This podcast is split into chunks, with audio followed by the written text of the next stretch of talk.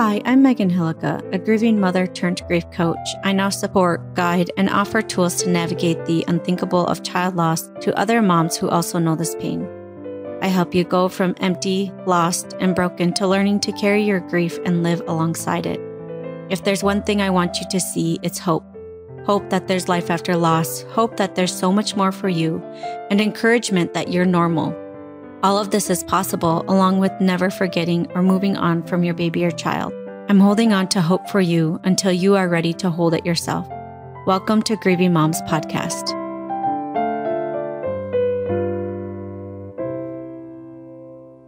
Well, hello, hello. Welcome to another episode on Grieving Moms Podcast. I'm your host, Megan Hillica. This is episode number one hundred ten, Triggers Are Your Teachers.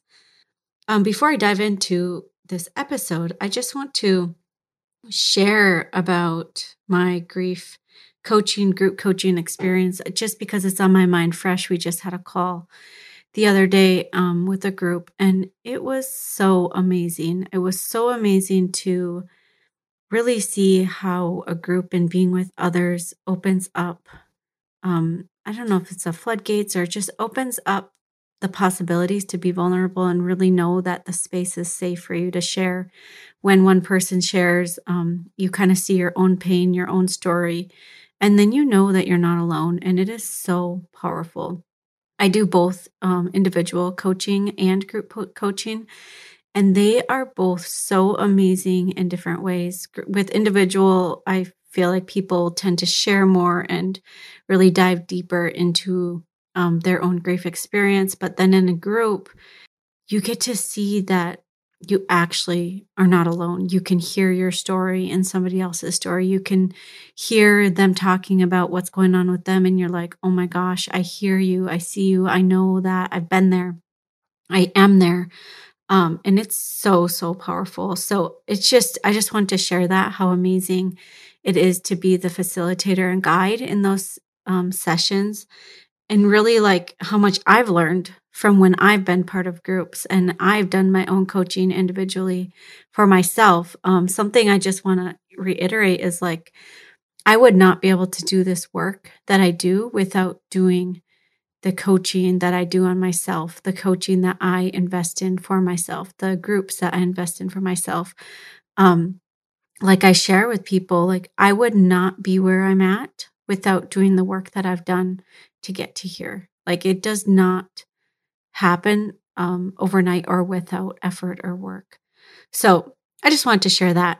Without further ado, let's dive into Triggers Are Your Teachers. And I want to w- warn you that this episode might bring up some triggers for you. So bear with me. It might, it might bring up maybe some resistance. And if you have resistance, just notice it and kind of get curious with it, which is kind of what this whole episode is about.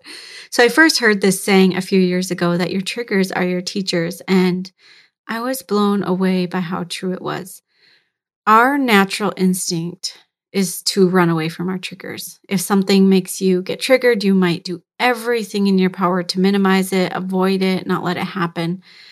Um, we support avoiding and running away from anything that will bring up painful emotions and memories because we see it as a bad thing. Like as a society, we're like, yeah, don't do anything that's going to, um, you know, bring that back. Or I totally get this. Like for me, there feels like there are two different kinds of triggers that I had have had to deal with. So one is trauma related and the other is grief related. So even though they are sort of similar, I also see them as different.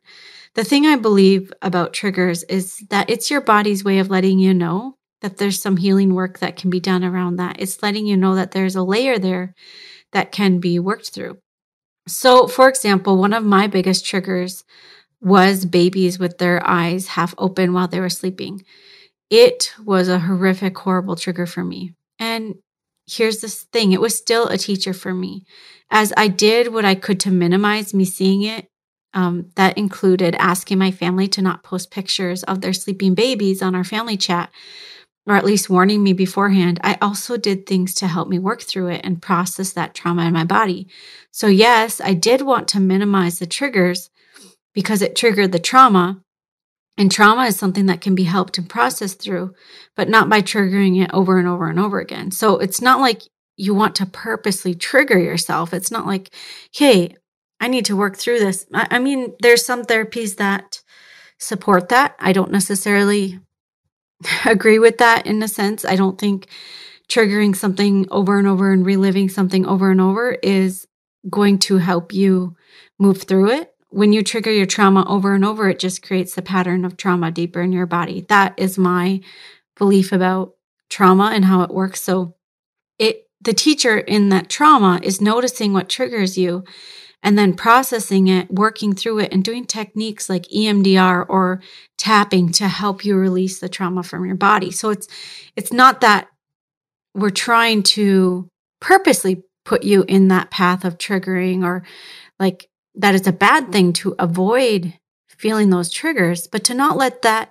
trigger rule your life. So it's so easy to have a trigger and then you do everything in your power to avoid that trigger. So then you live in a state of an anxiety and fear because you don't want that thing to trigger you. So I one hundred percent get that. That's how I lived as I worked through and processed um, all this trauma. And so for me, noticing that my triggers are my teachers really gave me freedom. It gave me freedom to work through these layers. It gave me freedom to be free from the fear of that trigger. It gave me freedom to really get present with what was going on and to heal and release it so that I don't have to live in fear of that anymore. So the other way I view triggers um, that we talk about in general are triggers where you feel emotional pain. So examples could be like going to a baby shower or holding a baby or seeing a person that is your child's age, smelling a smell that they had before, seeing a food that they loved. And this emotional pain can actually be a very physical pain in your body. It is so intense that we also try to minimize those things. So we avoid those things that bring up the intense emotions. So often I hear people say, oh, that's so triggering to me, so I don't want to do that. And it's avoided at all costs. And even the thought of working through it seems daunting. But here's the thing. When you allow yourself to notice your triggers, that's when you can begin to notice where you can do the work in your grief and life. It's not that you can't avoid the things that trigger you. It's not that you can't not go to a baby shower. Maybe that's the most gentle and compassionate thing you can do for yourself is to not go to the baby shower. Maybe it's the most compassionate thing you can do to yourself to stay home and not go to that outing in that moment. But in the meantime, you can do tapping, you can do meditations, you can invest in coaching, you can learn different ways to manage your brains, you can do inner child work. Your triggers are your teachers. They can show you what you can dive into in your healing work. And it's amazing how eventually those things don't tr- trigger you in the same way.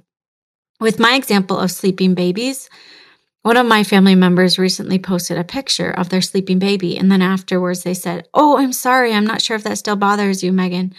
And I'm glad that they asked, but it doesn't affect me at all anymore. It is not a trigger. I don't get triggered by it. It's fine. I don't have to live in fear of seeing a sleeping baby. I don't have to live in fear of, you know, somebody sharing a picture that's going to send me over the edge. It's really, it's really, really amazing.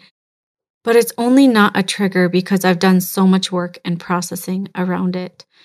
When you can open up to your triggers and get curious about what lies underneath, so much can change for you. Instead of trying to live your life trying to minimize triggers, which is exhausting, it's painful, and definitely puts you in a prison of anxiety, fear, and worry, you can live your life fully and be able to meet your fears and anxieties and worries where they are without running. I know that this can seem terrifying, and that's why it's so helpful to reach out for help and have someone guide you through them. I'm happy to help and be part of your journey through this podcast, but if you want to dive deeper and have a coach who understands grief and triggers and what it's like to be walking with child loss grief, you can message me at hello at megan hillica dot com and we can chat about how I can help you on your grief journey. You really don't need to do this journey alone. And definitely when your brain is so foggy with grief and it's hard to think past just surviving every single day, it can be so helpful to have someone who can give you tools and guidance to learn how to carry your grief. You got this, my friend. I know that you are doing everything you can to survive every single day. And I truly believe that this work can help you go from surviving every day to learning the tools to support your mind and body and carry you through really, really difficult moments. So remember, your triggers are your teachers. They are not your enemy. See you next week. Take care. If you have found support, encouragement, and changes on your grief journey from this podcast, I want to invite you to come check out Stop Talking, Start Feeling. It's my mini workshop that takes what I talk about on this podcast and really brings it to a tangible, practical level. It dives into emotions and thoughts and how you can begin to process and move through them. There are also sections on releasing and processing sadness and guilt, which so often come up after your child dies. Join me over at w w w dot stop talking start feeling dot com. That's stop talking start feeling dot com.